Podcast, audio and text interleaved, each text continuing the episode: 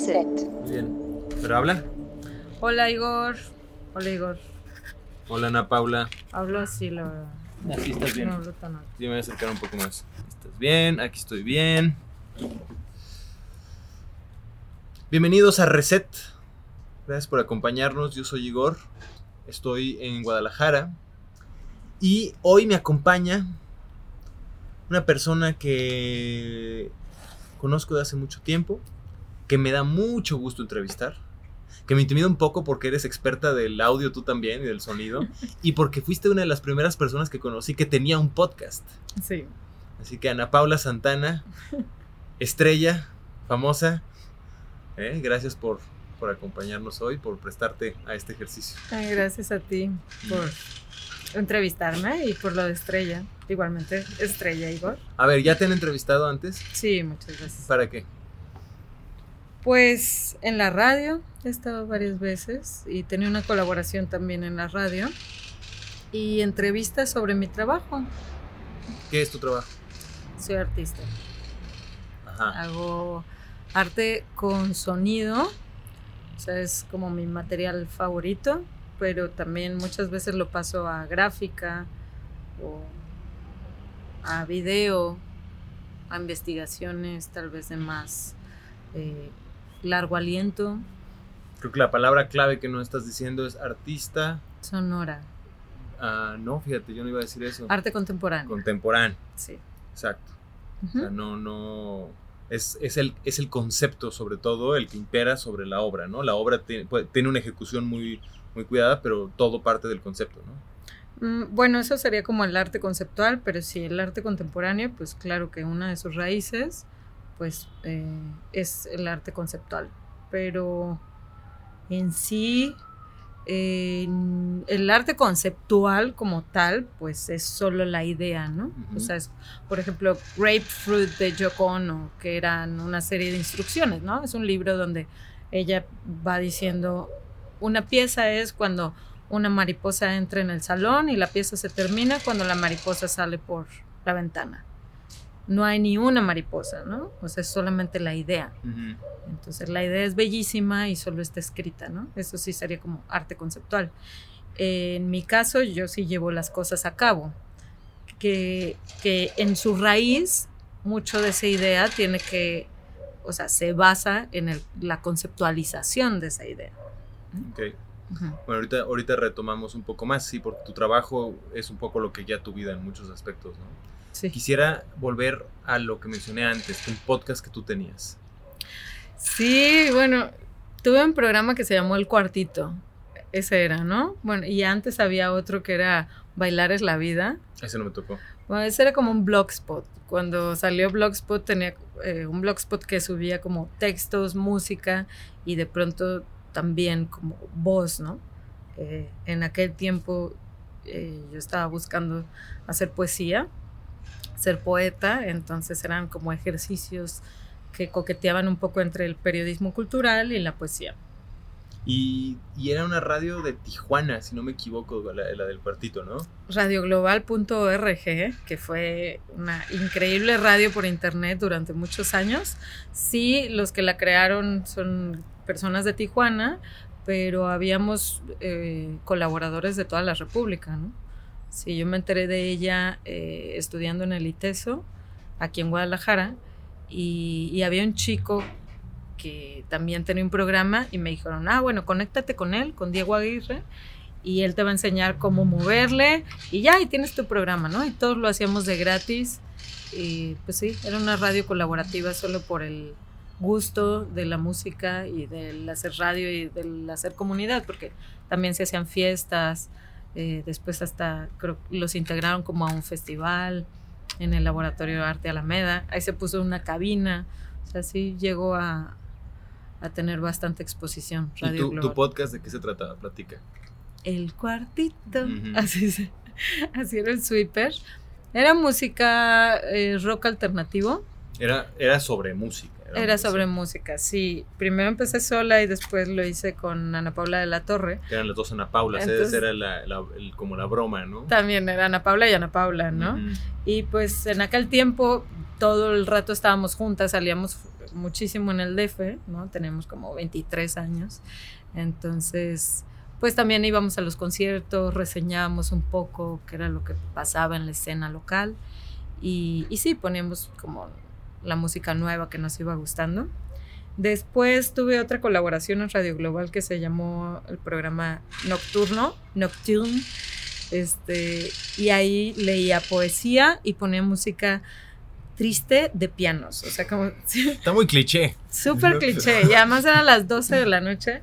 Y la idea era como hacer el programa en vivo mientras me pisteaba una botella de vino. Entonces está bien chido porque empezaba medio sobria, pero luego al final estaba ya como arrastrando la voz. Entonces, y ahí fingía la voz, ¿no? Todo nocturno era así, hablaba así. Entonces era también el cliché sobre como esta sensualidad, este, un poco gatuna, o, de luna.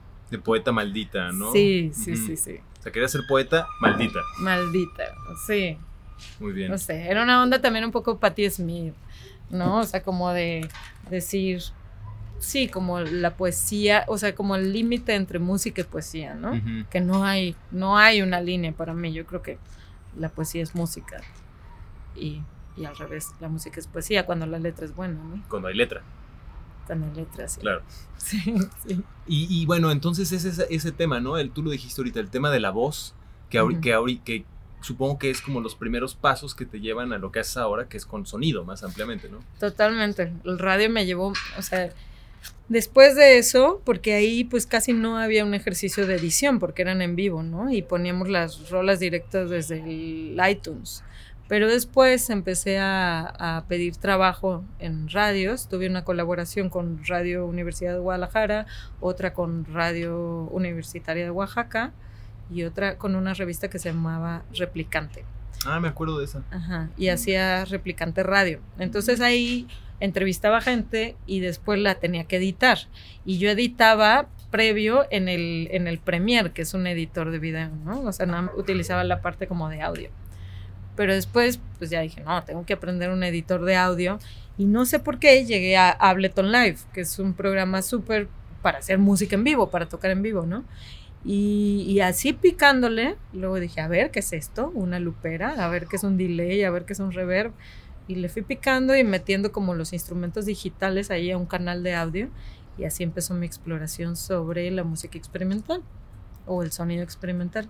¿Qué es tu tu carrera, digamos, ahora. Sí, después ya como me enfoqué en eso y me fui a Barcelona a estudiar un, un máster, el máster en arte sonoro de la Universidad de Barcelona, que fue increíble porque yo estudié comunicación y con ese máster como que ya tuve todo un bagaje general de lo que es arte, ¿no? Como de la historia del arte. Cosa que yo me había enterado como por pedazos, pero en sí nunca había trazado una línea este, de estudio, ¿no? Eh, más seria. ¿Existe alguna formación académica que se llame como tal historia del arte? ¿O más bien es una, un sedimento que uno hace cuando estudia un montón de cosas distintas? No, claro que sí. o sea, tú no puedes ser licenciado en historia del arte. ¿O es una maestría? ¿O cómo, cómo funciona eso? No, yo creo que sí hay licenciaturas de historia del arte, ¿no? Y eso nunca lo pensaste estudiar tal cual, no era lo que buscabas. No, cuando, o sea, cuando llega la decisión de qué estudiar como carrera, que tienes 18 años, yo quería estudiar letras, pero en la UNAM. Y a mis padres les pareció como muy difícil que me fuera toda la carrera a Ciudad de México. Entonces me dijeron, no, pues estudiala aquí, pero aquí estaba la de la UDG y preferí eh, estudiar comunicaciones en el ITESO. Este, pues esas decisiones que uno hace a los 18 años. Yo, tengo varios amigos, buenos amigos, que estudiaron comunicaciones y todos lo eligieron como porque no sabían qué elegir. Sí, claro, es la todología. No conozco a nadie que me haya dicho, yo quería estudiar comunicaciones. Es que es todo y nada. Y todos los que estudiaron, además me dicen que terminaron, los que terminaron, porque muchos no terminaron, la mayoría, que terminaron sin saber qué, qué, eran, o sea, que terminaron como más perdidos en cierta manera, ¿no? Porque no te deja con ninguna formación clara, es una embarrada de todo, ¿no? Es una embarrada de todo y a mí me encantó haber estudiado comunicaciones porque eso me dejó, o sea, yo creo que a los 18 años no puedes tomar una decisión de qué quieres hacer en tu vida. la verdad. Por eso el 90% de las eh, de los profesionistas no se dedica a su carrera, ¿no? Porque tomaron esa decisión cuando estaban, pues, cuando estábamos bastante chamacos. Pues, es que el sistema educativo y social está, y está hecho para que no seas tú el que toma la decisión. Normalmente yo quiero, pensar que en el siglo XIX era más bien tu familia la que te decía, mi hijo, tú vas de abogado, tú vas de... doctor, tú eres sacerdote. Exacto. y, tú ingeniero. Y ahora hemos profundizado en la individualidad, nos hemos emancipado de la familia y ahí tienes chamacos de 18 años presionándose y totalmente desbordados por esa decisión, ¿no? Sí. Pues en mi caso fue como darle más tiempo, ¿no? Este, explorar también un montón de, de de quehaceres que pensé que era lo que yo quería hacer, ¿no? Primero que nada las letras, después me clavé en el cine, me puse a hacer guiones. ¿Ah, sí? Sí. Teníamos un colectivo que se llamaba Como 15 y la mayoría ahorita son cineastas eh, y muy buenos. Y ahí estaba yo, hacía asistencia en dirección, que me parecía algo súper cool. Lo hice dos veces y es la cosa más horrible. O sea, porque es estarle gritando a la gente que haga y que no haga. Y la verdad soy muy mala como dando órdenes. Entonces, o más bien trabajando en un equipo y tratando, ¿no? Como de, de ordenar las cosas. Entonces, pues estuvo bien porque pude probar como que me gustaba y que no me gustaba. Después lo que más me gustó eh, fue la radio y la literatura, como que siempre he estado ahí en un, ¿no? O sea, es un río que traigo al lado, que ahora, aunque me dedico a hacer arte, yo creo que muchísimas veces escribo. Sí, te pregunté el otro día si escribías y me dijiste eso, que cada, aunque no sea literatura publicada como una novela o así, cada pieza que haces antes la escribes y que la escritura es como el, la columna que organiza más o menos toda tu obra creativa, ¿no? Exacto, sí. También, o sea, me gusta hacer proyectos como que duren un año. ¿no? hago otras piezas que son pues más pequeñitas, pero casi siempre tengo un proyecto largo, ¿no? Como con una investigación más seria. Ahorita, por ejemplo, estoy investigando sobre eh, la capacidad de percibir textura en el sonido. Específicamente me interesa la aspereza. Entonces estoy generando ocarinas en cerámica que produzcan aspereza sonora y también la estoy generando por medios digitales. A la par tengo un documento que ahorita va como en seis cuartillas que estoy hablando y analizando em, qué es lo que pasa en nuestro cuerpo cuando percibimos aspereza, que se excita la amígdala, entonces en sí es un canal como de alarma entre nosotros, porque lo único que puede hacer tu, lo único que hace aspereza en tu cuerpo es el grito.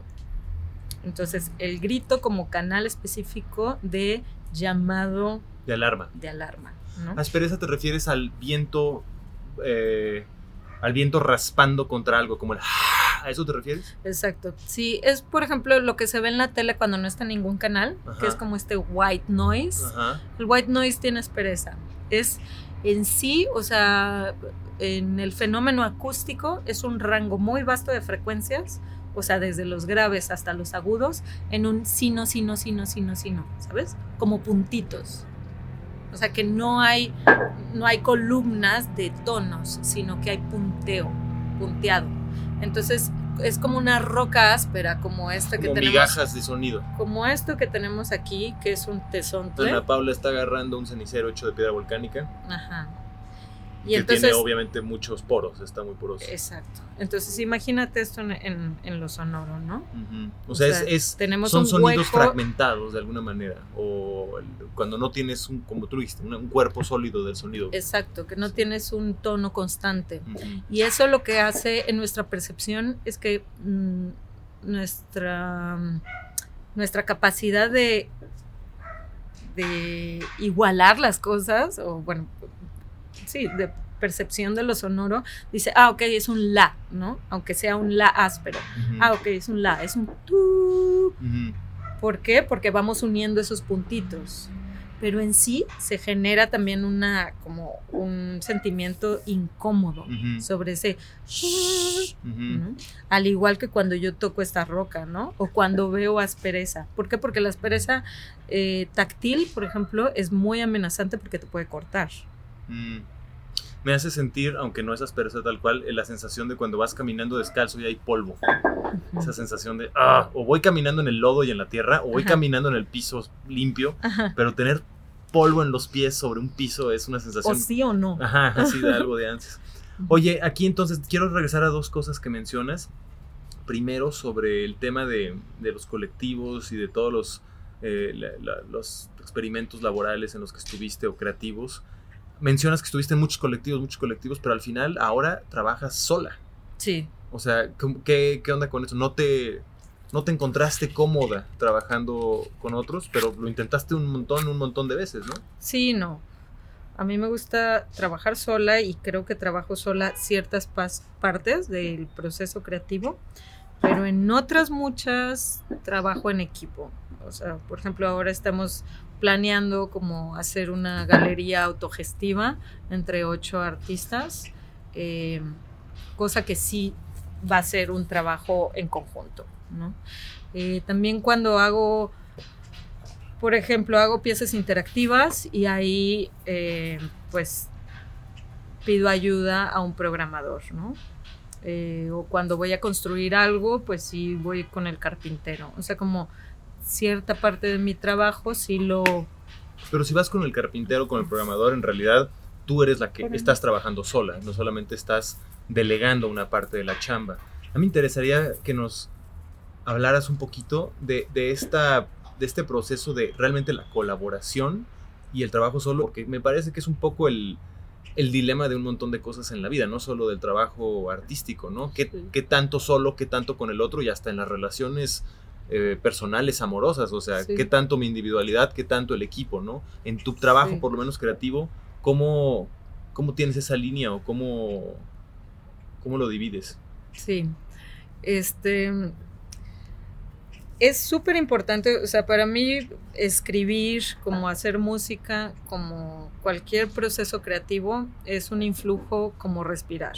Tienes que inhalar para exhalar, ¿no? Tienes que leer para escribir, tienes que escuchar rolas para querer crear rolas. En mi caso particular, no sé las demás personas. Entonces, eso ya implica una colectividad, ¿no? Después, el trabajo eh, ya de ponerme a hacer, conceptualizar la idea y empezar como a decir, ok, voy a ir por este canal de investigación y voy a sacarlo en estos materiales, ahí es un proceso de aislamiento y totalmente de solitud. Después, ya que tengo la idea clara, me gusta pimponearlo con personas que eh, sé que me van a cuestionar o sé que me van a dar un feedback necesario, ¿no? Porque de pronto tú te puedes encerrar en una idea y como no lo ves de lejos, ¿no? Y no ves qué te está faltando o qué te está sobrando. Entonces, sí, muchísimas veces lo pimponeo con otros amigos y amigas artistas em, para obtener como esta reciprocidad de, ideas, ¿no? Entonces ahí también hay un trabajo colectivo que, necesito de lesotres para, para llevar mi trabajo a algo más interesante, ¿no? Para no encerrarme en mi idea y en mi proceso.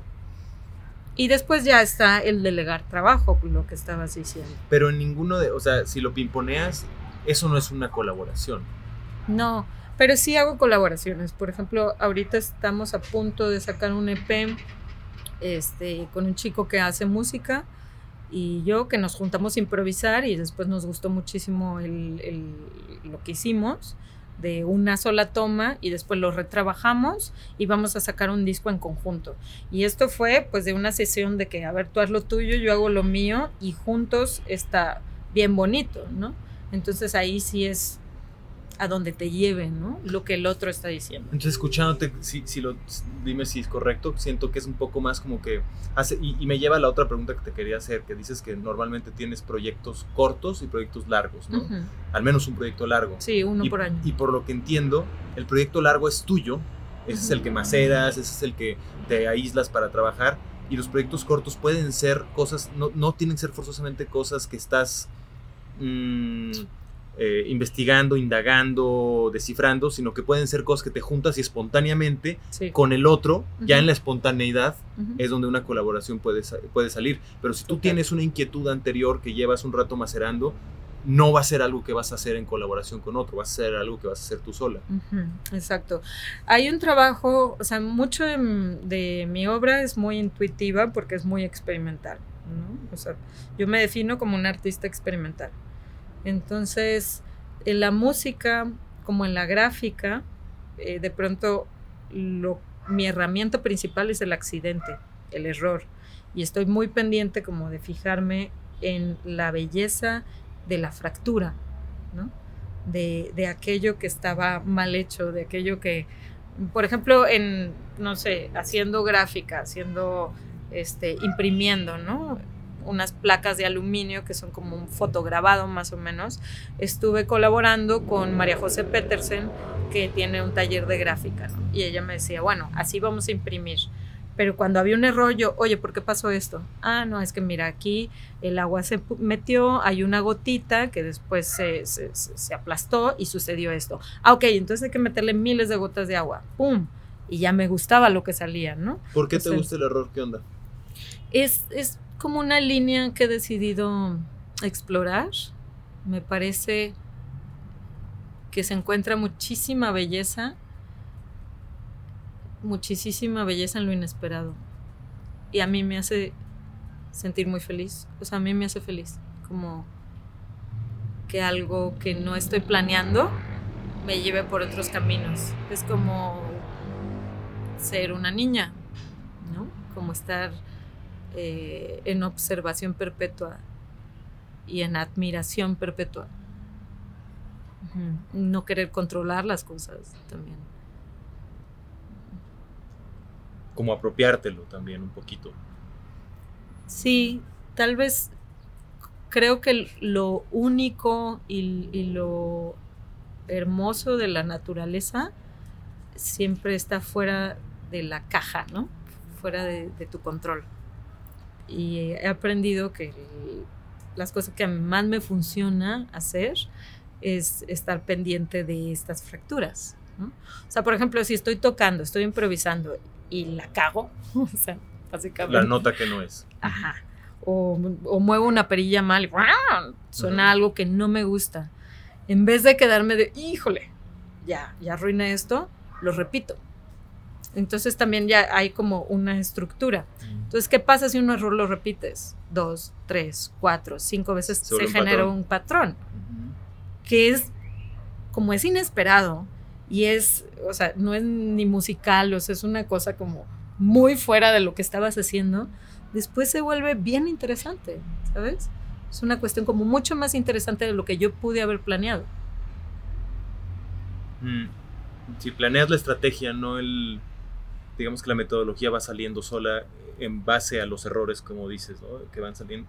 Y eso, y eso, mm, eso del error y de repetir el error adrede, ¿cómo influye tu vida? No, en el arte lo puedo entender, ahí lo, lo, sublimas, pero en tu vida. Pues creo que no lo aplico en mi vida. Se me hace que no. Este, en el arte sí.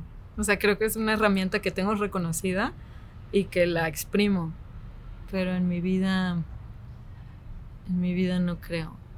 Sí, en mi vida sí tengo, soy más controladora, me gusta tener el control. Eh. Me gusta saber dónde estoy parado. Entonces, por eso me hace muy feliz, como cuando estoy creando, dejarme a la deriva. Claro. Lo disfruto mucho. Claro, claro. Te relaja algo ahí. Sí, sí, sí, sí. Es, súper hermoso eh, tener un trabajo que, te, que ames hacer, que te divierte hacerlo y que las personas lo, puedan como eh, también apreciar, ¿no? Y disfrutar. O sea, eso es lo más bonito de, de hacer arte, en mi caso. Entonces, una de las reglas que tengo conmigo misma es que eso no lo quiero fracturar, ¿no? En el momento en el que me deje de divertir algo, este, pues busco eh, de qué manera como volver a hacerlo interesante para mí, para mi crecimiento personal y también para mi crecimiento intelectual. Y al hacerlo interesante para mí, creo que se vuelve interesante para las demás personas. Eso es lo que considero. Te, quería preguntar de eso, o sea, ¿cómo es, si haces obras muy, muy abstractas muchas veces y, y, y no, no todo mundo, o sea, no es gran público lo que tú haces, ¿no? Es, es como de conocedores realmente, ¿no? Gente que tiene una cierta sensibilidad previa, una cierta, eh, un cierto bagaje intelectual, cultural para poder ubicar esa obra, ¿no? No, no es Televisa. Eh, ¿Cómo es esa escena? ¿Cómo, ¿Cómo la respuesta? ¿Tienes que explicar tus obras? Eh, ¿Tienes que dar pistas un poquito de más? O sea, cuando preparas la obra tiene que gustarte a ti, pero también tienes que pensar mucho en cómo se presenta. Esa es la otra mitad, ¿no? Eh, tienes que, te, te encuentras de repente como agregándole cosas para los otros que no son ya para ti. Este, hay algunas piezas que sí mm, se requiere un bagaje un poquito más amplio, pero hay otras que me parece que, son, eh, que pueden ser legibles para absolutamente todas las personas, ¿no? Y me interesa, me interesa tener piezas así e investigaciones así. Eh, digo, como dice Abelina Lesper, ¿no? Si una, que tampoco soy muy fan, pues, pero estas son palabras de ella, que si una pieza se tiene que explicar, entonces no está bien realizada. Mm, este es el problema del arte contemporáneo, ¿no? Que, de pronto es un arte burgués, o sea, que, es un circuito burgués, porque entonces si no tienes una educación superior o una educación previa en las artes, no le vas a entender o no lo vas a poder apreciar. Yo no convivo con esa idea. Yo creo que las, los discursos, eh, los discursos que a mí me incumben intentan estar expresando quién soy, que soy una mujer mexicana que vive en Guadalajara, que está inmiscuida en una guerra interna de su país, que está preocupada porque las mujeres no aparecen y nos matan, que estoy también preocupada por cómo hacer otro modelo que ya no sea el amor romántico. Entonces creo que todas estas preocupaciones las tienen muchas mujeres y muchos hombres que no necesariamente tienen que ser mexicanos ni de mi edad, ¿no? Entonces es lo que, lo que estoy diciendo. Lo que intento decir más bien es que creo que cuando la preocupación es honesta, mía, y intento buscar un abrir preguntas y abrir diálogo, entonces se convierte en algo pues de interés común, ¿no? Aunque a veces sí son clavazones como esta de la espereza, ¿no? Pero en sí toda esta investigación habla del grito y después del grito estamos hablando de entonces el grito como una forma de unión, una forma de diálogo, una forma de armonía entre nosotras. Y al final de cuentas ese proyecto habla sobre, eh, sobre denuncia, que también es uno de los ejes de mi trabajo, el exponer la voz quebrada, ¿no? el exponer un problema social, el ponerlo sobre la mesa.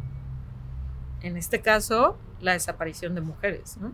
Que este proyecto se une con otro que tengo que se llama Resiliencia. Yo lo vi ese, en San Luis lo presentaste. La última vez que nos lo habíamos visto fue allá. lo, lo, lo, platico yo, déjame platicar. Sí, por favor. Entonces, hiciste unos jarrones. Cada jarrón representaba de alguna manera a una mujer. Sí. ¿Los rompiste? Los rompieron ellas. Ah, los rompieron ellas, sí. Son mujeres a las que entrevistaste fueron violadas. Sí. O abusadas, creo que violadas. Fueron violadas. Y después esos jarrones los restauraste con esta técnica japonesa donde las fisuras no se borran, sino son delineadas con oro, quedan brillantes y... Kintsugi. Kintsugi se llama, forman parte de la obra. Entonces tú te acercabas, cuando te acercabas a la pieza, eh, escuchabas, tenías adentro de las piezas unas pequeñas bocinas que recreaban el sonido de cuando la pieza fue rota. Exactamente. Y, era esta idea de la mujer que fue rota, como esta vasija, y luego que se sanó y, se, y resalta sus heridas, no las esconde. Exacto. Y en la resiliencia era eso, ¿no? Era soy más fuerte ahora por esto, ¿no? Sí. Eh, en sí, bueno, ellas eh, sufrieron una violación, pero lo más, eh, bueno, a mí lo que me interesaba era hablar sobre la denuncia. Ellas ejercieron una denuncia en el Centro de Justicia para la Mujer. Solamente el 9%, o sea, de 100 mujeres, solamente 9 que son violentadas denuncian. Entonces, bajo esta cifra hice este proyecto que aplaude y, y da un reconocimiento como a este trabajo, tanto personal como social, de estas, de estas nueve mujeres que están haciendo algo por ellas, por restaurar esta herida, por hacer la resiliencia y al mismo tiempo están haciendo un acto social para todas nosotras, ¿no? Porque si no se enuncia, el problema permanece, la normalización en la que vivimos. ¿no? Entonces, resiliencia es eso, es aplaudir el ejercicio de levantar la voz, aunque sea peligroso y aunque sea doloroso, que lo es. Llega, volvemos a tocar este tema que ya habíamos platicado tú y yo hace ratito, del arte y del lugar del arte en la sociedad. Eh, tú dijiste que el arte es burgués. Bueno, y se refiere a lo que te quería preguntar también. Yo creo que el arte siempre ha sido una cosa burguesa, sí. históricamente. La, la, la, depende de grandes fortunas, depende de que el poder le dé su lugar, ¿no? De mecenazgos. Eh, hubo quizá en el siglo XX una, un momento en donde el arte, hubo un discurso de la, del arte al servicio del pueblo, los murales, o sea, uh -huh. pero esa fue la, el paréntesis, sí. ¿no? Uh -huh. eh, y quizá ya nos alejamos un poquito de eso, ¿no? Otra vez.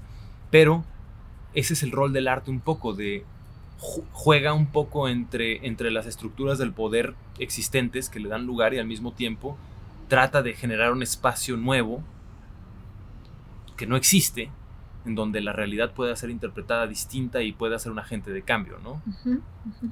Pero entonces tú estás jugando también ahí en medio, estás jugando entre este, entre este poder, entre estas estructuras, tratando de generar y de abrir una nueva posibilidad de la realidad. Es un poco una paradoja, ¿no?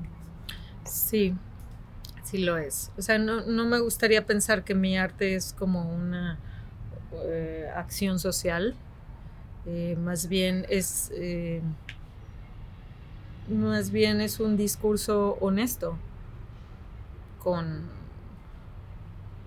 con, con, los cuestionamientos y con las cosas que me indignan o con las cosas que me hacen feliz ¿no?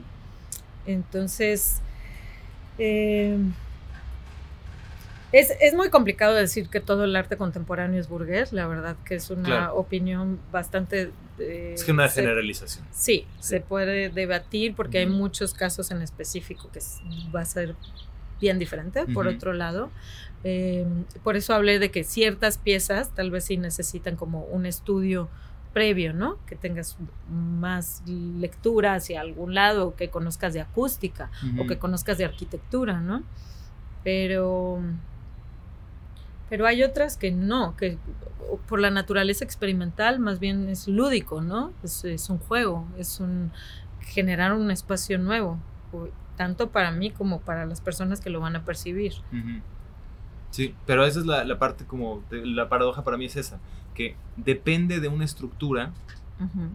y al mismo tiempo trata de generar un espacio nuevo que casi por definición cuestiona esa estructura. Sí.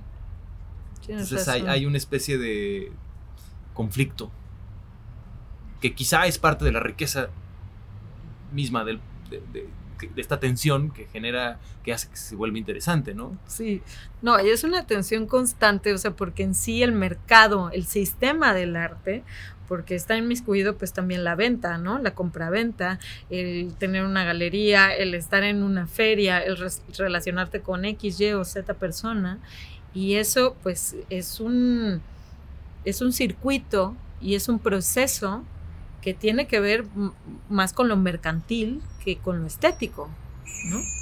Y que, social, que tiene, hay gente que puede ser gran artista, pero no tiene esa herramienta. Tú sí la tienes. Mm. Tú eres muy buena en ese, en ese mundo. ¿sí? No, no creo. Ah.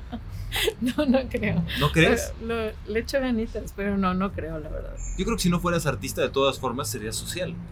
Sí, sí, me encanta eh, cotorrear con las personas, pero no me gusta eh, tanto como poner mucha energía y mucho tiempo en, en, en, esto, ¿no? En relacionarme para llegar a algún lugar. Ok, lo que te gusta relacionarte con las personas, lo que no te que gusta. Caen bien. Lo que no te gusta es que. Que, que, que se, mi arte dependa de ellos. Ajá, o que se vuelva chamba sí. en la relación social. Sí. Que lo es. O sea, no puedo decir que no. ¿No? O sea, pues como todas las cosas donde tú estás también vendiendo, pues claro que tienes que tener un discurso de venta. ¿Cuál es tu discurso de venta?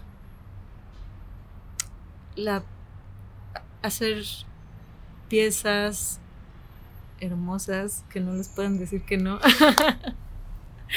no sé. Págame, ese es mi discurso. no, no, o sea, como en mi proceso he decidido que prefiero ir más lento, eh, madurar mi obra. Tengo muy, este, casi tatuado en la frente esto que el otro día te comenté, que está en el Tao Te Ching, que dice into the fruit and not in the flower, ¿no? Dejar que mi discurso madure, dejar que las investigaciones que hago, las piezas que hago, este, lleguen hasta su fruto, ¿no? Y no dejarlas en la flor. Y la flor sería lo más hermoso, ¿no? Este, y lo que se vendería más rápido. Pero no estarme fijando en la flor, ¿no? Porque sé que para mí y, y después para, para los procesos artísticos es mucho más interesante y nutritivo el fruto. Y la flor se cae para que nazca el fruto. Y el fruto ya abre nuevas posibilidades, entonces se va volviendo como una escalerita. Cada obra te va llevando de alguna manera, si la dejas, te llega a fruto, a la siguiente, supongo. Sí, sí, total. O sea, por ejemplo, ahorita hay una expo en Impronta Casa Editora que se titula Offset. Y la primera pieza que presenté aquí en Guadalajara en 2013 o 14 fue concierto de imprenta. Empecé trabajando con las máquinas, ¿no? Después me fui a otros lugares, pero siempre como que regreso como al sonido de la máquina. Y todo aquello del concierto de imprenta y de otras piezas que he hecho sobre máquinas, este, ahora nutren esta exposición, ¿no? Este, este discurso que hice este año 2021. Entonces sí es también una acumulación y una maduración de un discurso. A veces lo puedes dejar descansar, por ejemplo, la música, hace mucho que no me metí a hacer música, la había dejado descansar y ahorita estoy muy clavada en hacer ambiente.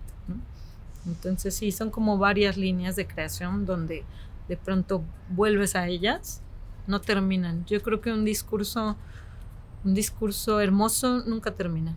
Y bueno, ya dijiste que es muy divertido, que te gusta, que tienes una cosa que te divierte hacer, ¿no? Y es bien padre tener un trabajo que es divertido, pero ¿no te cansa a veces estar todo el tiempo en esta autoexploración en donde, porque tu, creación y tu chamba está ligada a tu desarrollo personal y a todo tu cuestionamiento y a tu observación, ¿no te cansas a veces? ¿No te gustaría tener una chamba que no dependa de... No, ni poquito. ¿No? No, ni poquito. O sea, a veces pienso como, ay, qué gusto la gente que sale de su trabajo a las 5 o 6 y ya se olvida, ¿no? De su trabajo, porque no sé, yo de pronto hay días que no me deja dormir el pendiente o la idea de que, ay, no, todavía no sé qué hacer y ahí estoy dándole, dándole, dándole y no puedo dormir. Pero lo disfruto, lo amo. No, para nada, para nada me conflictúa. Y a veces, y bueno, y no solo, sino también que, también que el proceso, todos los procesos de tu vida, todos, o sea, todo lo que te pasa en tu vida de alguna manera se relaciona a tu obra lo llevas a tu obra de alguna manera. Si mm. tienes un problema con una pareja, si tienes un problema con tu papá, con tu mamá, al final ah. tiene una relación con tu creación, ¿no? No, ahí ya yo creo que fue una... Eso lo hacía antes, ¿no? Como ser más visceral y más narcisista.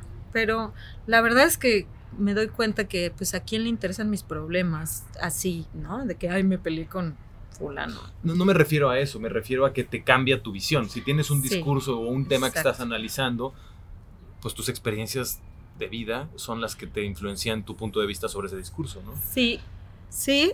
Ahora más bien lo que hago es como abstraerlo, ¿no? Ya tú no lo vas a ver en mi obra. Yo sé que está ahí.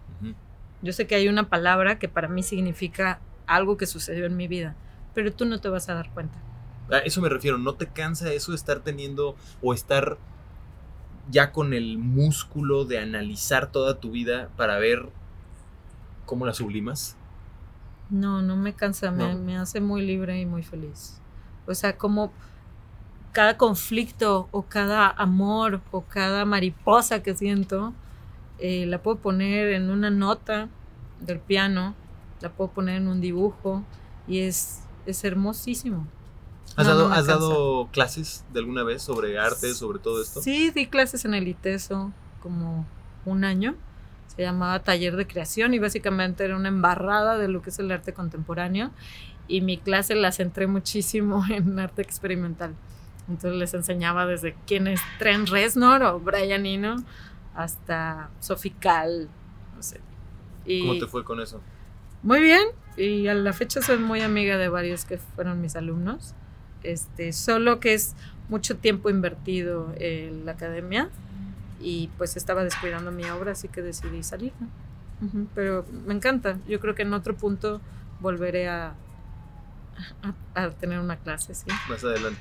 Sí, ¿Y cómo es, cómo es Guadalajara para ser artista? ¿Cómo es el medio aquí? Supongo en México sabemos que todo va a la Ciudad de México, ¿no? Eh, Todo está ahí, eso ya lo sabemos. Es la, la gran metrópoli hispanoparlante del mundo, incluso, ¿no? mm, Fuera de ahí estás en Guadalajara, que sí es una enorme ciudad, te podemos oír todo el desmadre a nuestro alrededor, aviones, carros, construcción. estamos en una azotea. Da una azotea exactamente y hablabas justo de, las, de los sonidos y las asperezas, pues ahí está, toda la Sí, aquí, disonancia, aquí ¿no? está el paisaje sonoro, Ahí está, disfrútenlo. Pero ¿cómo es, ¿cómo es Guadalajara para ser artista? ¿Cómo es el medio aquí? Pues de lo que, o sea, sí existe un centralismo y en el DF sucede casi todo, pero Guadalajara ya lleva varios años que todo el mundo le está echando el ojo en arte contemporáneo. Es un hervidero aquí de nuevas galerías, nuevos proyectos y somos muchísimos artistas los que estamos trabajando y hay gente muy interesante trabajando aquí y somos una comunidad bastante cercana.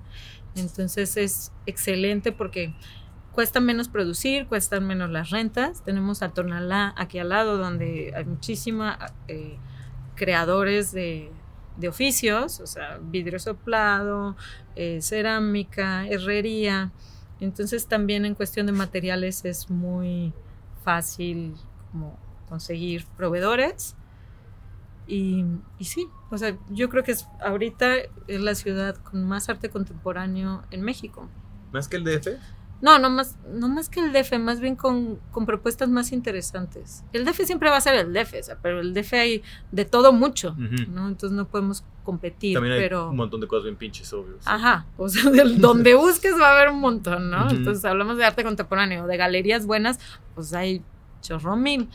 Pero en Guadalajara, o sea, en una cuestión como porcentual de todos los proyectos que han ido surgiendo en- y, y también proyectos autogestivos y cosas que generamos nosotras para nosotras, está haciendo, sí, o sea, creo que mucha gente también se está viniendo, están importando sus proyectos.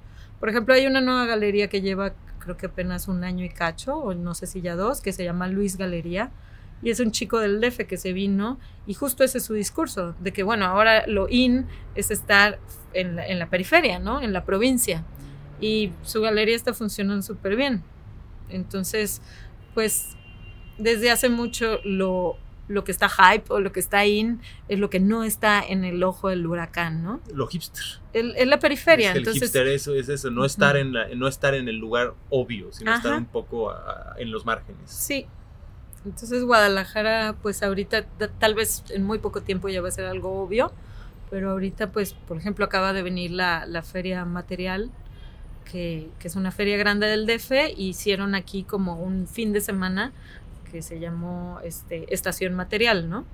¿Por qué Guadalajara primero? Después lo harán en Monterrey, ¿no? Pero ¿por qué Guadalajara primero? O sea, Sí, creo que te iba a preguntar, ¿por qué Monterrey no? ¿Monterrey tiene algo? ¿Sabes tú? No, hay- también lo van a hacer en Pero Monterrey, hay, hay ¿no? una escena en Monterrey también. Sí, también, también, sí. O sea, ya también se hace Fine, que es otra feria, y, ay, ay, no me estoy acordando de la otra, pero sí, hay unas ferias muy interesantes en Monterrey. Todo este mundo del arte en realidad te habla de una sociedad con una afluencia económica cabrona, o sea, donde haya, Sí. hay exceso, hay lana suficiente. Un helicóptero. Ahí está, mira.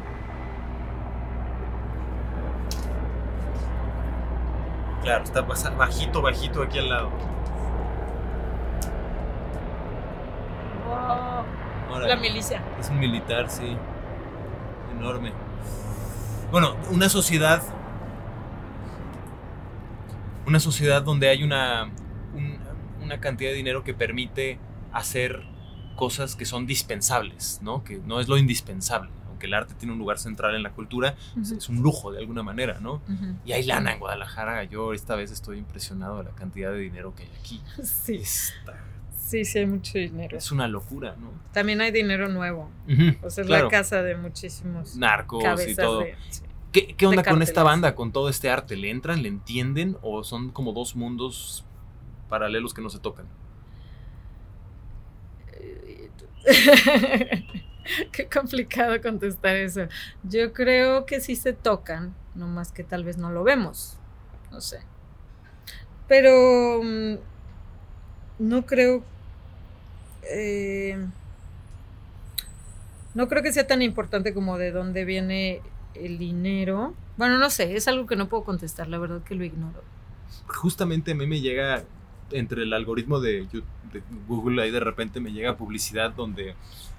Eh, no, fue en YouTube, un video donde... ¿Quieres diversificar tus, tu, dinero? Invierte en arte. El arte es de los mercados más seguros, más estables y que más ha subido. Entonces, para que inviertas en grandes obras de arte, te proponen que, inviertas en realidad en fondos de inversión que compran obras de arte moderno y lo meten en colecciones. Entonces, yo sí creo que tiene mucho que ver.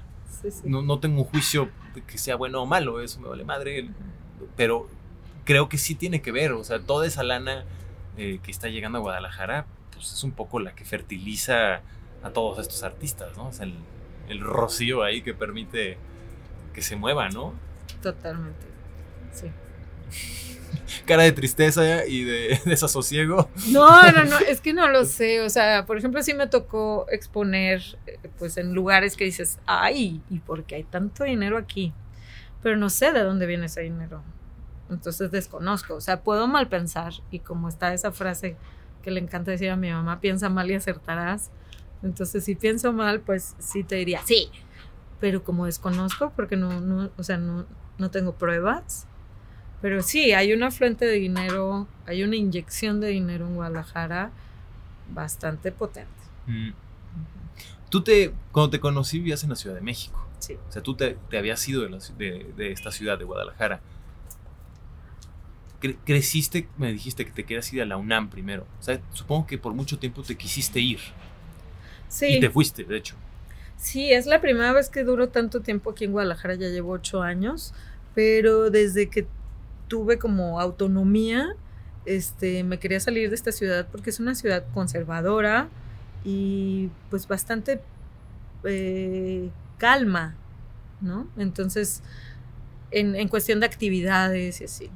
Sobre todo ha tenido sus épocas, ¿no? Pero ahorita está en una época bien chida, sobre todo en arte contemporáneo. Ha tenido otras épocas buenísimas en bandas, ¿no? Es un, Aquí es un semillero de, de músicos y músicas. Entonces, mm, pues intenté como viajar y mudarme. También tenía esta frase que era mudar de ventana, ¿no? Que para mí como estarme moviendo y cambiando de la ciudad donde vivía afirmaba más mi identidad, tal vez en una búsqueda propia de quién soy yo sin ser la hija de alguien, la hermana de alguien o la amiga de alguien, ¿no? ¿Quién soy yo solita, pum, en una ciudad nueva? Y esa sensación de incertidumbre también me gustaba mucho. Supongo que ya después entendí o sigo entendiendo eh, quién soy yo y ya no me molesta estar en mi ciudad como la hija o la hermana o la amiga, ¿no? ¿Ya no te causa conflictos? No, no, ya no. ¿Por qué? Pero en un pasado sí, sí me causaba conflicto. Y no sé, ya, mm, como soy Sagitario, creo que era como este ímpetu como de fuego, ¿no? De quererme tragar al mundo.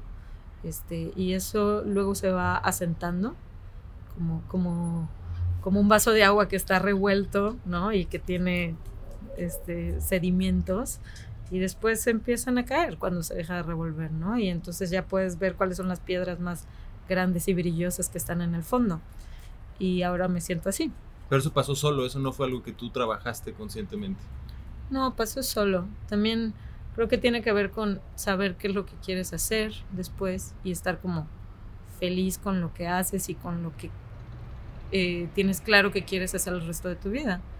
Que para mí es esto, mi profesión. El arte. Sí. Sí. Ya. Muy bien, Ana Paulita. Oye, para cerrar hoy, Sí. ¿nos quieres? ¿Tú haces piezas sonoras? ¿Haces música también? Sí. Sí.